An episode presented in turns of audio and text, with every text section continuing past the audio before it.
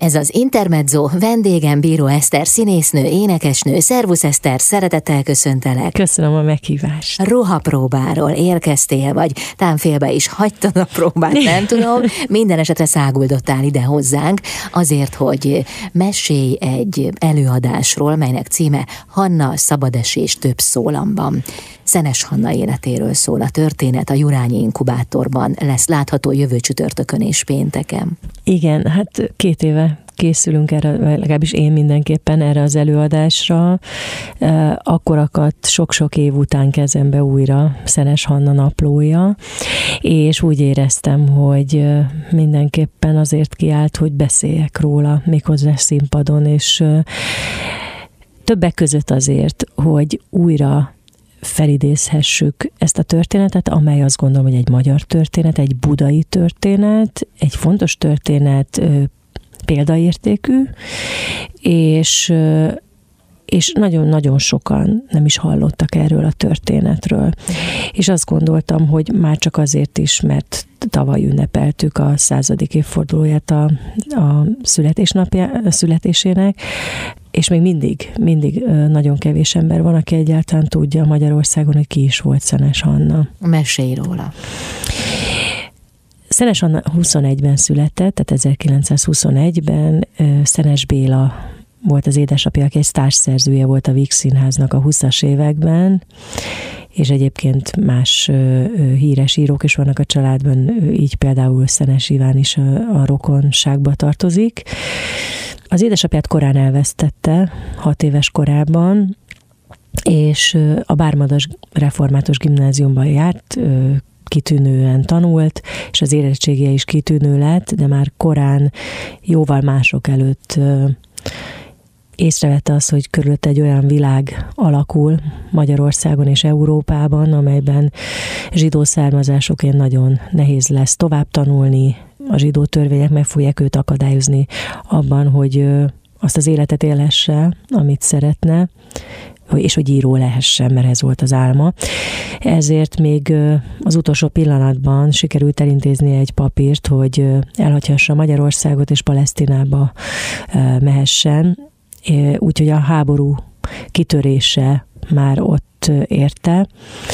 Ott egy mezőgazdasági iskolában dolgozott, két, tanult és dolgozott, kétkezi munkát végzett, de aztán, ahogy így ment előre a háború, és ők is ugye azért hallották, hogy mi történik Európában, egyre inkább úgy érezte, hogy nem ülhet tétlenül, és nem foglalkozhat csak azzal, hogy egy országot fölépítsen, hanem vissza kell jönnie segíteni, és talán megakadályozni a deportálásokat. Úgyhogy egy brit alak, ejtőernyős alakulattal britkémként visszatért Magyarországra, de sajnos a küldetését nem tudta teljesíteni, mert elég hamar elfogták és 1944. november 7-én a Margit körúti fogházban kivégezték. 23 éves volt akkor mindössze, és amellett, hogy írt egy naplót, amit akár Szenes Hanna naplójához is szoktak hasonlítani, talán az a legnagyobb különbség kettőjük között, hogy ő neki egy irodalmi hagyatéka is van, és az ő könyvét több mint 50 nyelvre fordították le, sok film készült róla, talán egy-egy színházi előadás is, rengeteg kiállítás foglalkozott vele. Én azt hiányolom, hogy Magyarországon eléggé elfeledkeztünk róla, a szülőháza már nem állott a Bimbo úton, a sírköve, ami attól függetlenül ott maradt a Kozma utcai temetőben, hogy a Hanvait 54-ben, vagy bocsánat, 50-ben ö, már az akkor Izraelbe szállították. A sírkövét ö, ellopták, megsemmisítették, tehát igazából nyoma sem maradt annak, hogy ő élt, létezett és, és valamit próbált tenni. Izraelben hősként tisztelik, és még Amerikában is nagyon sokan ismerik a történetét. Én szeretném ezt megfordítani, szeretném, hogy, hogy, hogy emlékezzünk rá, hogy foglalkozunk a verseivel, hogy beszélgessünk arról, hogy mi is az, hogy hazaárulás, hiszen emiatt végezték ki. De milyen bátor volt. Egyébként idén nőnapon szobrot kapott Budapesten, Szenes Hanna. Igen, tehát most már alakul azért alakul, az emlékezetes Szenes Hanna park is van, tehát hogy Dombováron van még egy, egy, egy azt hiszem, hogy egy kis szobra. Tehát, hogy ezért egy-egy ember próbál valamit tenni, csak ezek így eleltűnnek. Uh-huh. Az, én azt szerettem volna, hogy egy olyan színházi előadás készülhessen, amely egyrészt elmeséli az életét, ugyanakkor fölvet olyan fontos kérdéseket az ő történetével kapcsolatban, amely ma is érint minket, uh-huh. és szeretném, hogy ez elindítson egyfajta párbeszédet az emberekben. Eszter, köszönöm. Között. Jövünk vissza, beszélünk még az előadásról. Bíró Eszter színésznő a vendégem. Ez az Intermezzo vendégem Bíró Eszter színésznő, énekesnő. Jövő csütörtökön és pénteken a Jurányi Inkubátorházban lehet megnézni a Szenes Hanna történetét elmesélő darabot. Ugye te alakítod Szenes Hannát. Eszter, amikor először olvastad az ő naplóját, akkor mi volt az, ami leginkább megérintett benne? Nagyjából annyi idős lehettem, olyan 13 körüli lány, mint ahány évesen ő elkezdte írni ezt a naplót. Úgyhogy, úgyhogy nagyon sok mindennel tudtam azonosulni tehát akár a fiúkkal kapcsolatban leírt dolgai, a hivatástudat, leginkább a hivatástudat. Tehát az, hogy abban a korban, amikor nagyon sokan csak túlélni akartak, és, és meghúzódni a sötétben, hát ha nem vesznek minket észre, és túlélhetjük, ő azok közé tartozott, akik akiknek ambíciója volt, aki úgy érezte, hogy ő többre érdemes, hogy ő többre született, és hogy, hogy valamit valami nagyot akart elérni. És, és én is ilyen lány voltam, és én nagyon felnéztem rá, mert én ilyen szerettem volna lenni. És, és bár eltelt azóta jó pár év, és, és sokszor gondolkodom el azon, hogy miért nem akkor, vagy legalábbis 20 évesen készítettem el ezt az előadást, mert azért többször a kezembe akadt ez a könyv, és, és, és Mi ugye, lett volna más akkor? Mi lett volna más? Biztos, hogy, hogy, hogy külsőleg talán hitelesebb tudott volna lenni, de belsőleg azon, hogy most értem meg rá. Tehát nem véletlen, hogy ezt most csinálom, most igazán tudom, hogy mit is akarok kérdezni az előadással. Mit akarok, milyen üzenetet akarok átadni Hannán keresztül. És ezt akkor nem tudtam volna, fogalmam nem volt a 20-as éveimben. Egyáltalán úgy, úgy gondolom, hogy mondani valóm sem volt olyan igazi ez, ez később jött. Tehát, hogy, hogy biztos az van, hogy ahogy az ember, embernek gyerekei születnek, meg, meg sok kudarcéri, meg sok siker is persze, hát sokszor átgondoljuk az életünket, és, és meg ahogy, ahogy a világ alakul körülöttünk, meg ahogy a mi szerepünk alakul a világban, meg Magyarországon. Amikor 2020-ban elkezdtem foglalkozni az előadás ötletével, akkor még egészen más kérdések foglalkoztattak, mint például most. Oh. Tehát amikor elkezdtük próbálni ezt az előadást, akkor egy csomó minden olyat raktunk bele Vider Kristóffal és Tótréka Ágnessel, a rendezővel és a dramaturgal, amit tavaly még nem írtam volna bele, vagy nem gondoltam volna, hogy erre kéne kihegyezni az előadást. Tehát ezért nagyon fontos a színház, mint, mint, mint helyszín, ahonnan közölni szeretnék, hogy ez a pillanat művészete. E, ez az előadás, ez most 2022. szeptember 29-én pont arról fog szólni, amiről a mi napjaink szólnak még akkor is, ha egyáltalán nem aktualizáljuk a történetet benne, és, és egyáltalán nem akarunk senkinek semmit mondani, hanem majd mindenki leszűri a konzekvenciákat. És ezt mind úgy fogom mondani, hogy egy 30-as években írt napló szavait idézve. Tehát nagyjából Szenes Anna könyvéből mondjuk 88-90 százaléknyi a merítés. És a többi? A többi Tóth Réka Ágnes írása. Tehát természetesen nagyon sok olyan mondat van, ami innen-onnan be van emelve, és tehát úgy van összerakva, hogy ez nem így volt eredetileg, azért, hogy darabbá állhasson össze. De, de ezek azok a mondatok, amelyeket Hanna leírt, vagy azok a mondatok, amelyeket a bajtársak vagy édesanyja visszaemlékezéseiből tudhatunk. Uh-huh. De milyen érdekes látod, hogy két év alatt is mennyit változott a világ, hogy mennyit érlelődött benned ez a történet. Tehát mi lett volna, hogyha tényleg két évtizeddel ezelőtt állított színpadra? Minden igen. pillanatban más darab születik, úgy gondolom. Igen, igen, de hát ennek ez a, ez a varázsa, igen. és abban is biztos vagyok, hogy ugye ezt már Szentendrén volt egy előbemutatónk augusztusban, egy szabadtéri előadás keretein belül egy gyönyörű fa állt az udvar közepén, csodálatos helyszín volt. Ott is volt egy egészen egyedi jelentősége annak, hogy ez, ez ott van, hogy, hogy, hogy a fa ágai, a fa gyökerei, a, a föld fölött, ahogy, ahogy, ahogy a, a, a közönség székei alatt elf, elfutottak, hogy olyan, olyan macska átment hátul a, a mögöttem a térben, hogy, hogy, hogy rárepült egy ilyen éjjeli lepke a, a zongorára.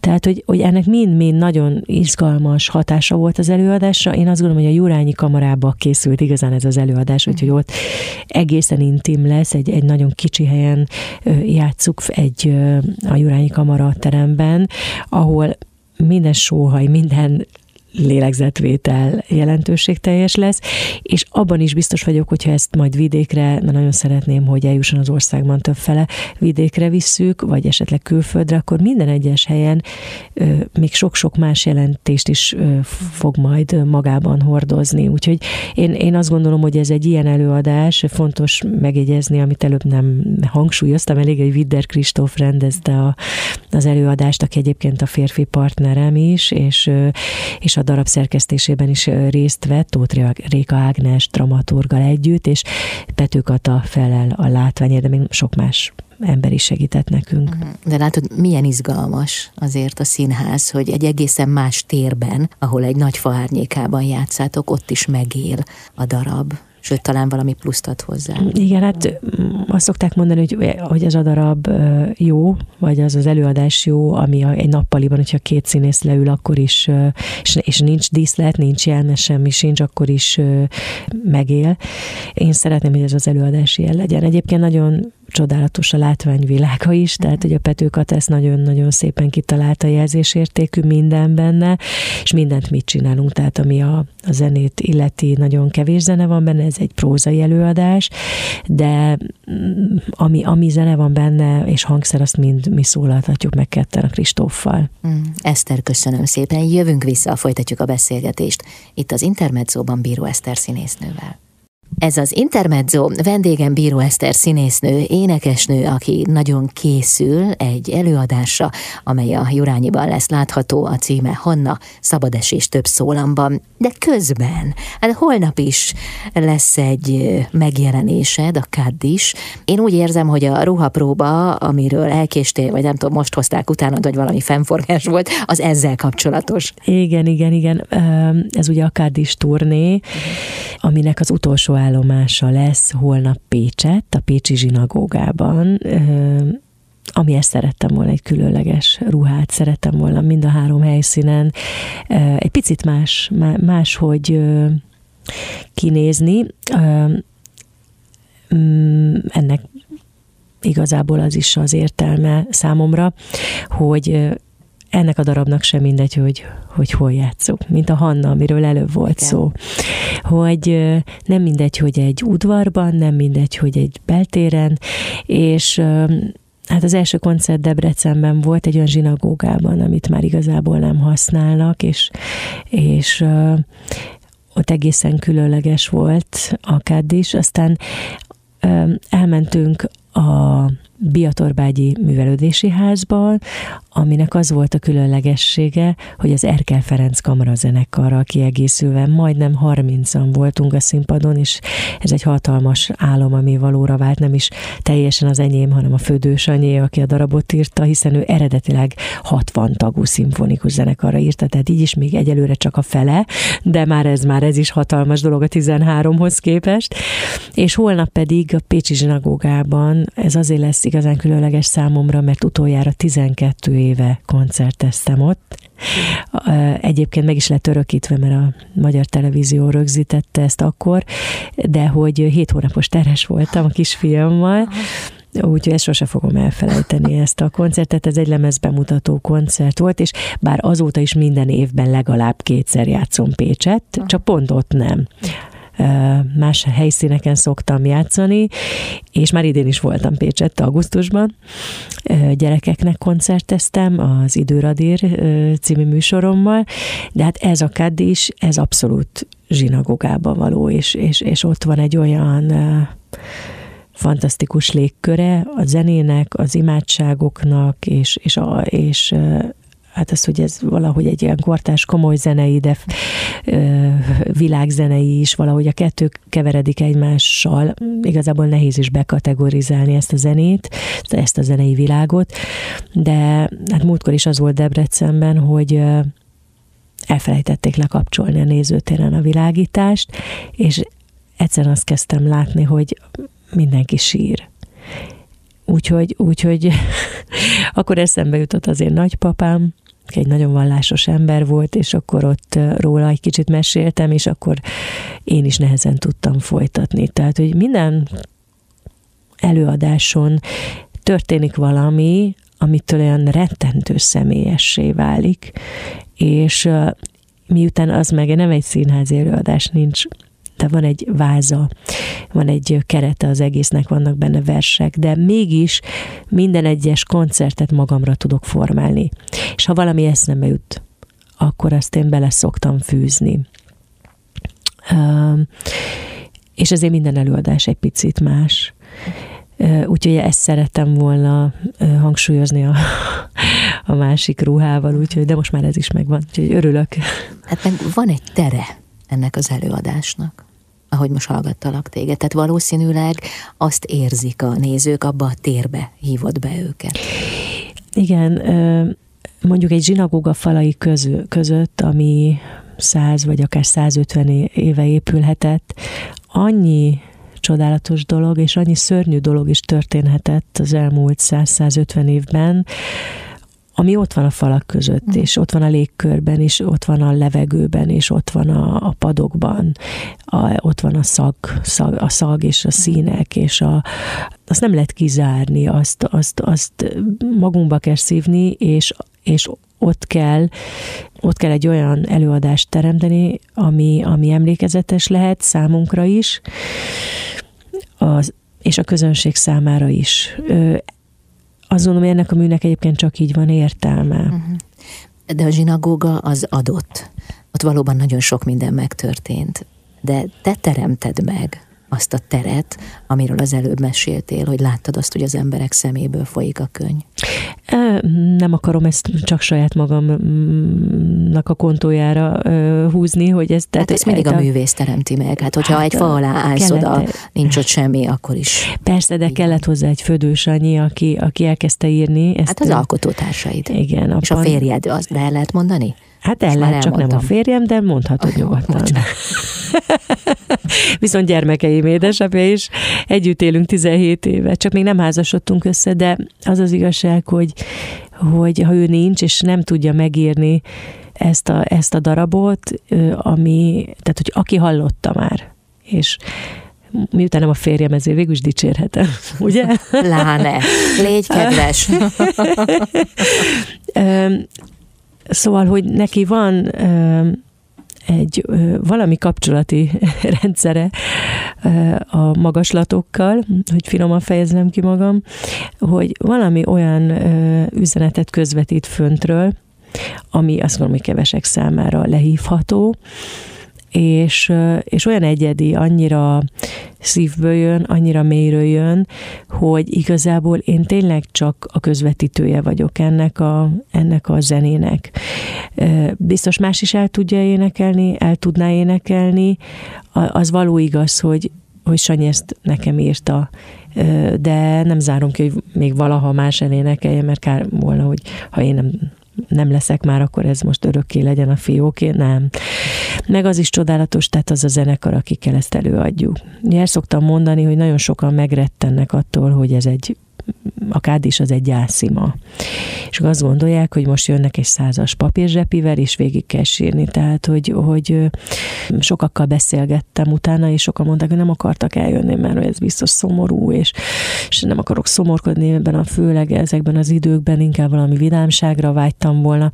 És, és azok az emberek is azt mondják, hogy, hogy lehet, hogy az elején ott volt a, a könnyes szemükben, de hogy olyan úgy feltöltődnek a végére, és hogy egyáltalán nem arról szól az egész, hogy mi most gyászolunk egy órán keresztül, vagy 70 percen keresztül, hanem elindulunk egy, egy drámai dologból, a halálból, és ugyanúgy, ahogy, ahogy a, a zsidó vallásban ugye 11 hónapon keresztül minden reggel el kell mondani ezt az imát, és, és valahogy egy év alatt talán valahogy az ember föl tudja dolgozni a gyászt, vagy talán el tudja fogadni az elfogadhatatlant, mégis, tehát hogy egy év alatt valahogy meg próbálunk a fény fele haladni, és, és ez a zenében is megmutatkozik, és, és, és, a, a, és azt gondolom, hogy a zsidó vallásnak is ez a lényege mindig, a túlélés, az, az, hogy, az hogy, hogy, hogy sose feledkezzünk el a, a gyászról, a, a szeretteinkről, az őseinkről,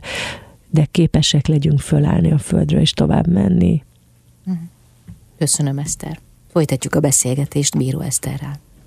Ez az Intermezzo vendégem Bíró Eszter színésznő, énekesnő, akinek holnap lesz a Kaddis turnéjának az utolsó állomása, és már ruhája is van, hiszen az imént érkezett a hír, itt le is adták neked a portán, úgyhogy a rádióból viszed majd haza. De közben készülsz a Hannára is, amely jövő csütörtökön és pénteken a Jurányi Inkubátorházban lesz majd látható. Szenes Hanna történetét meséli el ez a darab, és te személyesíted meg Szenes Hannát. Eszter, ez egy nehéz történet. Ilyenkor neked mennyire kell előtte azonosulni, vagy rezonálni azzal az élményvilággal, ami majd ott megjelenik a színpadon? Az az igazság, hogy én már két éve ebben élek, úgyhogy nem esik nehezemre, az biztos, hogy az egész nyaram erről szólt, már, már nyár elején elkezdtem tanulni a szöveget, mert ennyi prózai szöveget én még életemben nem kellett, hogy megtanuljak. Tehát gyakorlatilag mondjuk az előadás 75 perces nagyjából, abból mondjuk 70-et, valószínűleg én beszélek végig, tehát nagyon-nagyon sok a, a szövegem, úgyhogy ez nagyon nagy felkészülést igényelt számomra, de egyébként belebújni a bőrébe nem okoz olyan rettőn, tehát hogy annyira úgy érzem, hogy magamra for, megpróbáltam magamra formálni, és a Kristóf meg annyira rám találta ki, Vidder Kristóf, ezt a karaktert, hogy, hogy úgy érzem, ez teljesen én vagyok. Én, én tehát, hogy bízom benne, hogy, hogy az emberek Szenes Hannát fognak látni. Én nagyon sok mindent tettem azért, hogy ez így legyen, tehát mondjuk a derékigérő hajamat például levágattam, mert Pető Katam ragaszkodott hozzá, aki a látványért felel, hogy én semmiképpen sem ö, ö, süthetem be a hajam, és, és csináltok olyan dolgot, miután két centire leszek a nézőktől, ami, ami ilyen nagyon ilyen kőszínházi lenne, tehát, hogy ö, igyekeztem... Hát minden... pedig színésznő hát is, van, tehát, kiváló színésznő. Tehát ez a, ez a teljesen sallangmentes, sminkmentes, tehát, hogy igazából tényleg nagyon közel leszek az emberekhez, és tényleg minden rezdülésemet fogják érezni, hallani. Úgyhogy, úgyhogy nagyon fontos, hogy, hogy a Szenes Anna is oda kerüljön, mint húsvérember a színpadra, úgymond, vagy a színtérbe, ugyanakkor hiteles tudjon lenni tőlem. Hát remélem, hogy sikerülhet, én bízom benne. Uh-huh. Eszter, csütörtökön pénteken, jövő csütörtökön pénteken Így lesz az előadás. Lesz-e folytatás? Hol mutatjátok még be? Merre viszitek? Hát egyelőre a Jurányiban fogjuk játszani, nagyjából kétszer egy hónapban. Nagyon szeretném minél több helyre elvinni vidékre, akár külföldre is, ez már nem rajtam fog múlni.